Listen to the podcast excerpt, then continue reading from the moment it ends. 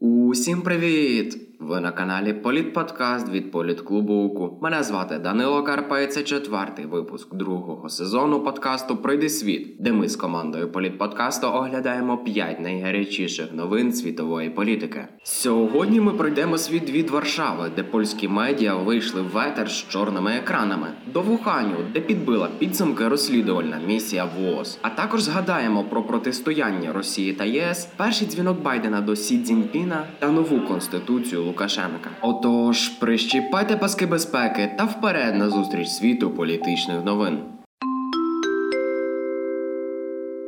Владна партія в Польщі Право і справедливість пропонує додатково оподаткувати ЗМІ. Який мотив? Боротьба з коронакризою чи тиск на незалежні медіа? Спробуємо розібратися. На початку лютого польський уряд вніс законопроєкт, що передбачає додаткове оподаткування доходів медіа з липня 2021 року. Основну частину грошей планують використати на подолання наслідків пандемії. Вже до 2022-го сума зібраних коштів мала б становити 800 мільйонів злотих, що становить близько 150 мільйонів євро.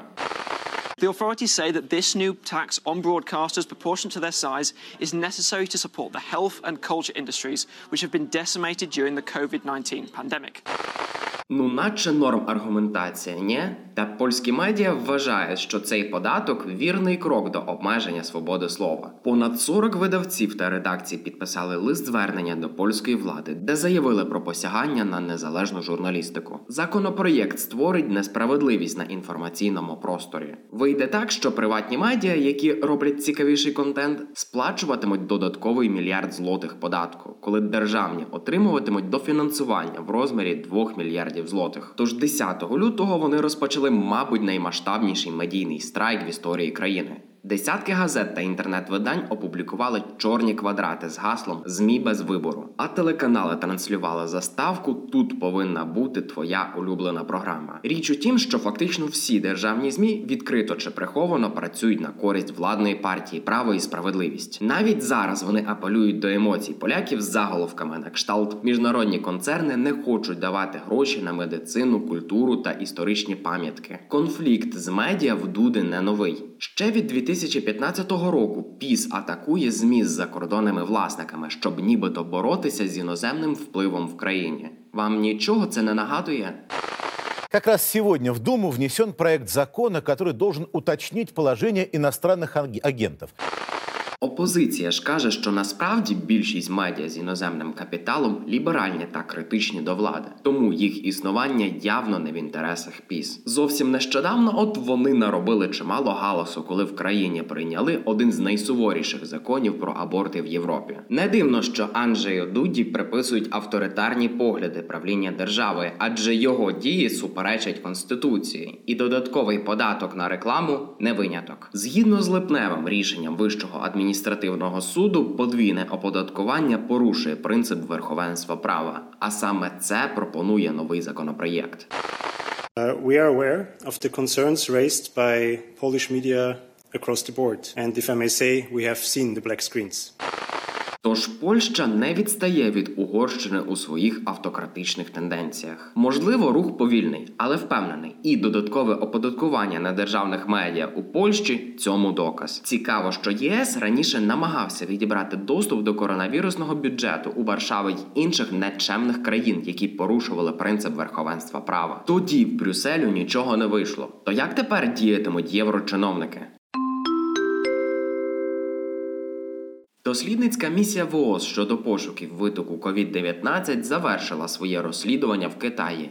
У вівторок, 9 лютого, її члени експерти провели конференцію у Вухані. То чим увінчалася довгоочікувана мандрівка до Китаю? Стала ключем до загадки та знайшла корінь COVID-19 чи породила багато нових запитань? Спробуємо з'ясувати. Уже як рік китайський коронавірус колесить світом. І ось у січні делегація ВООЗ відправилася до Вуханю, сумнозвісного першоджерела COVID-19 для розслідування. Члени місії встигли поспілкуватися з вуханськими лікарями, минулими пацієнтами й також побували в Вуханському інституті вірусології, з якого нібито на думку конспірологів і поширився вірус. З організацією місії ж не все так просто. Пекін уже намагався відтермінувати подорож представників ВООЗ ще на початку 2020-го, бо Трампівський уряд заявляв, що вірус біологічна зброя Китаю, чим на думку китайців прагне необґрунтовно демонізувати країну. Ба більше навіть зараз, на початку року, китайські урядовці не одразу дали зелене світло членам місії, тому що їхні візи, начебто, не були схвалені. То що ж можна сказати про результати місії ВООЗ? По-перше, команда місії підтвердила, що ймовірно вірус перейшов від кажанів проміжній тварині, де еволюціонував у SARS-CoV-2.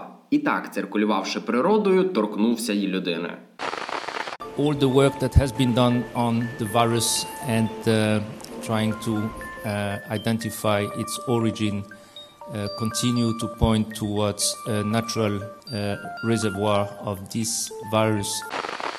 Також представники ВООЗ підтвердили версію Китаю про те, що ймовірно вірус до Вуханю завезли із замороженими продуктами. Це наштовхує на думку, що не Пекін головний винуватець торжества, а певна країна-експортер. До того ж, висновок місії спростовує популярну конспірологію про вуханську лабораторію як джерело поширення вірусу. Та чи можна ставити крапку в цій справі? Чимало експертів не впевнені. За їх словами, під питанням, чи Китай надав досить свободи ВООЗівцям для ефективного розслідування. А самі делегати ВООЗ нещодавно з'ясували, що у Вухані госпіталізували близько 90 пацієнтів із симптомами COVID-19 за два місяці до того, як світ уперше почув про COVID-19. Щоправда, за даними китайського уряду, тест на антитіла не виявив жодних слідів від коронавірусу. Однак, член місії ВООЗ Пітер Бен Ембарек заявив, що необхідно дослідити це питання глибше. Тож не дивно, що захід не з розпротертими обіймами вітає результати місії ВОЗ, адже питань залишилося більше аніж відповідей.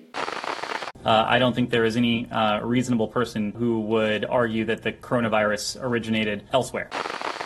Що ж у висновку, хоча представники місії ВООЗ на конференції у Вухані схвально оцінили внесок Китаю в міжнародній боротьбі з коронавірусом, питань до розслідування чимало. Та дослідження не завершено. Наступний пункт призначення делегації ВООЗ Південно-Східна Азія. Місія намагатиметься простежити, звідки саме до Вуханю переїхали заражені морепродукти.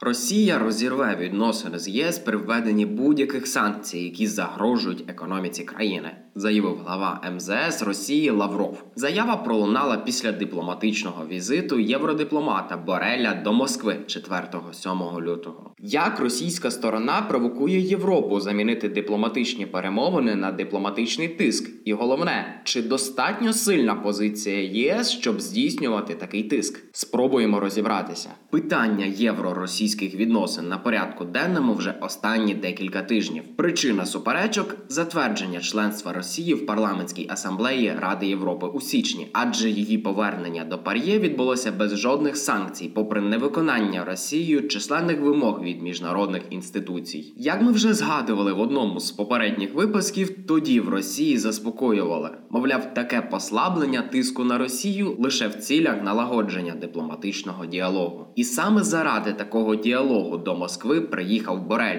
один із ключових дипломатів Євросоюзу. Центральна тема переговорів питання дотримання прав людини в Росії, зокрема у світлі справи Навального. Але Росія в рамках візиту переслідувала власні цілі: бажання продемонструвати правильність російської позиції й слабкість позиції європейців.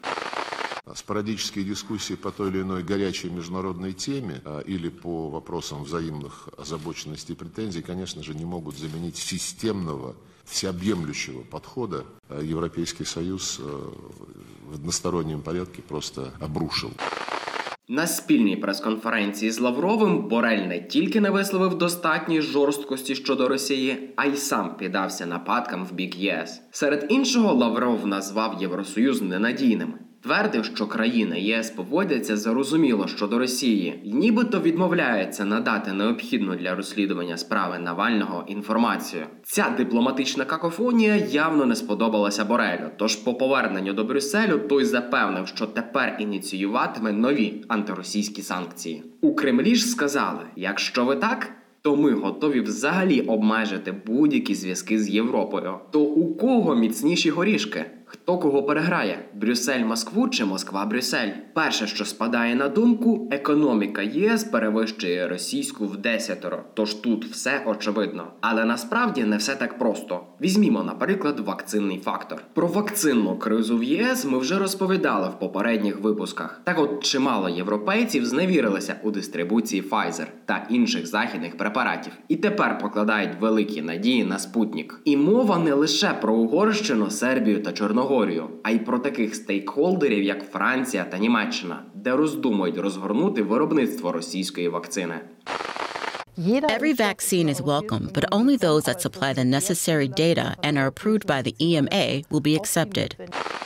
Тож Брюссель знову в тупику. Мирні перемовини знову провалилися, а дипломатична війна з Москвою у світлі вакцинної кризи європейцям точно не в тему.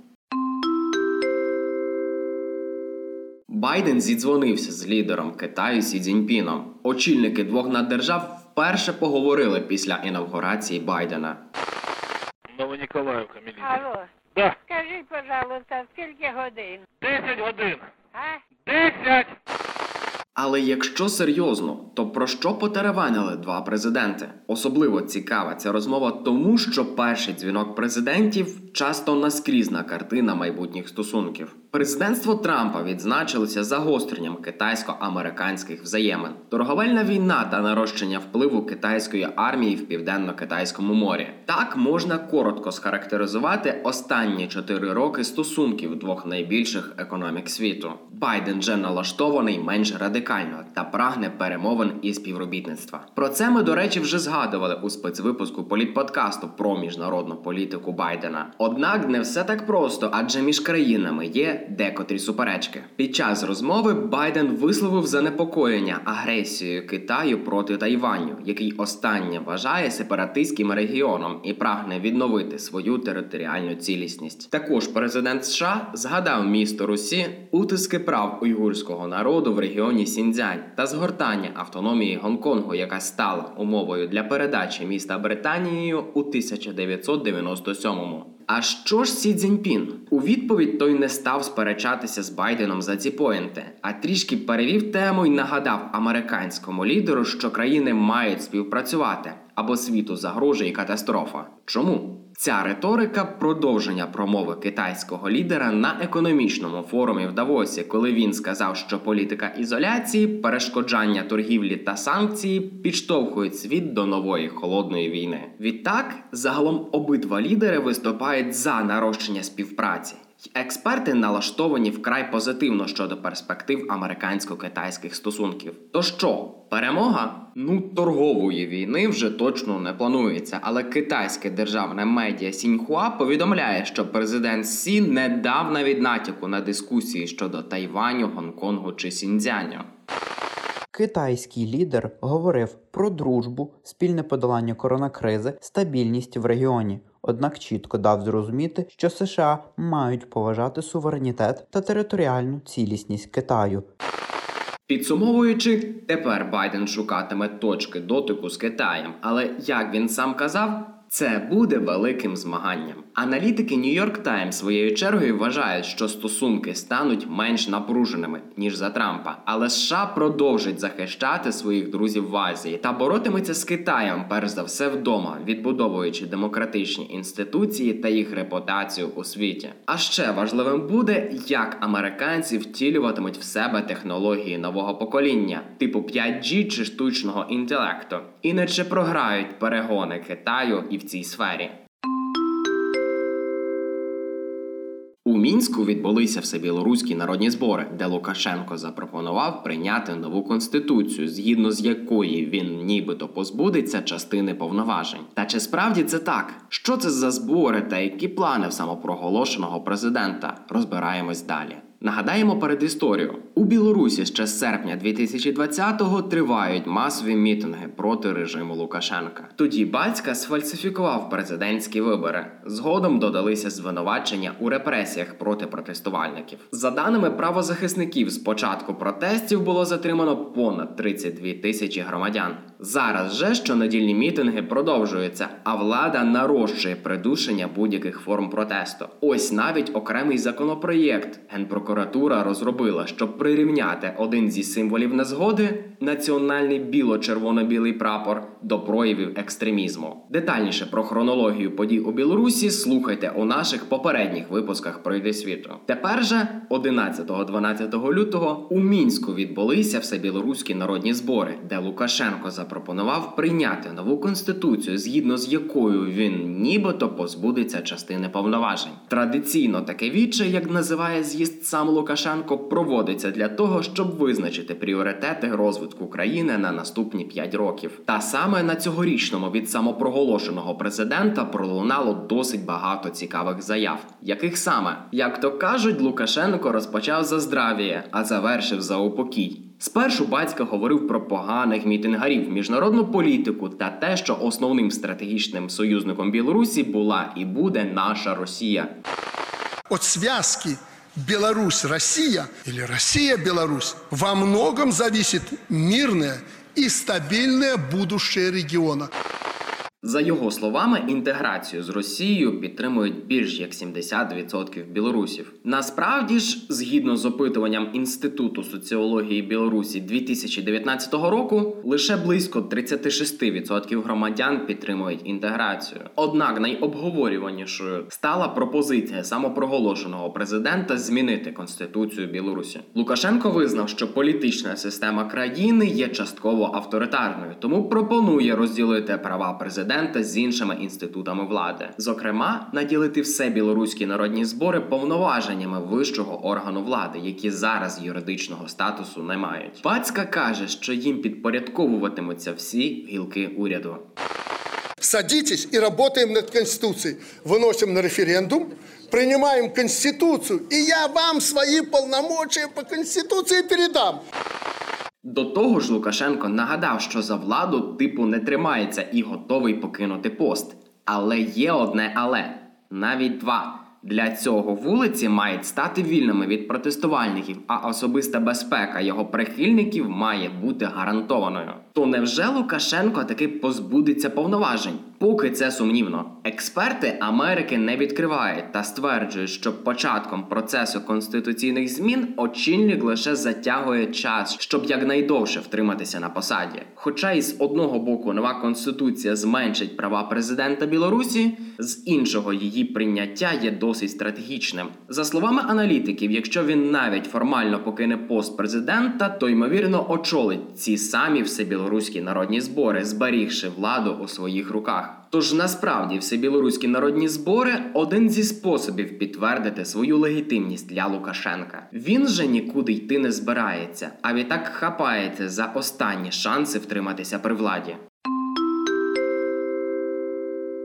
Такими були п'ять найгарячіших новин світової політики останніх днів.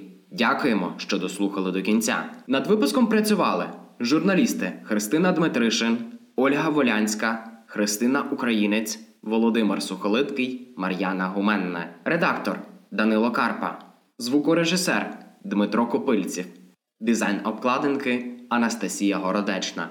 Окремий плюси в карму всім за підписки, поширення та фідбеки. Якщо ви досі не підписалися на інстаграм, телеграм та фейсбук політклубу УКУ, то мерщій зробіть це. Маємо багато цікавого контенту й там. Почуємось!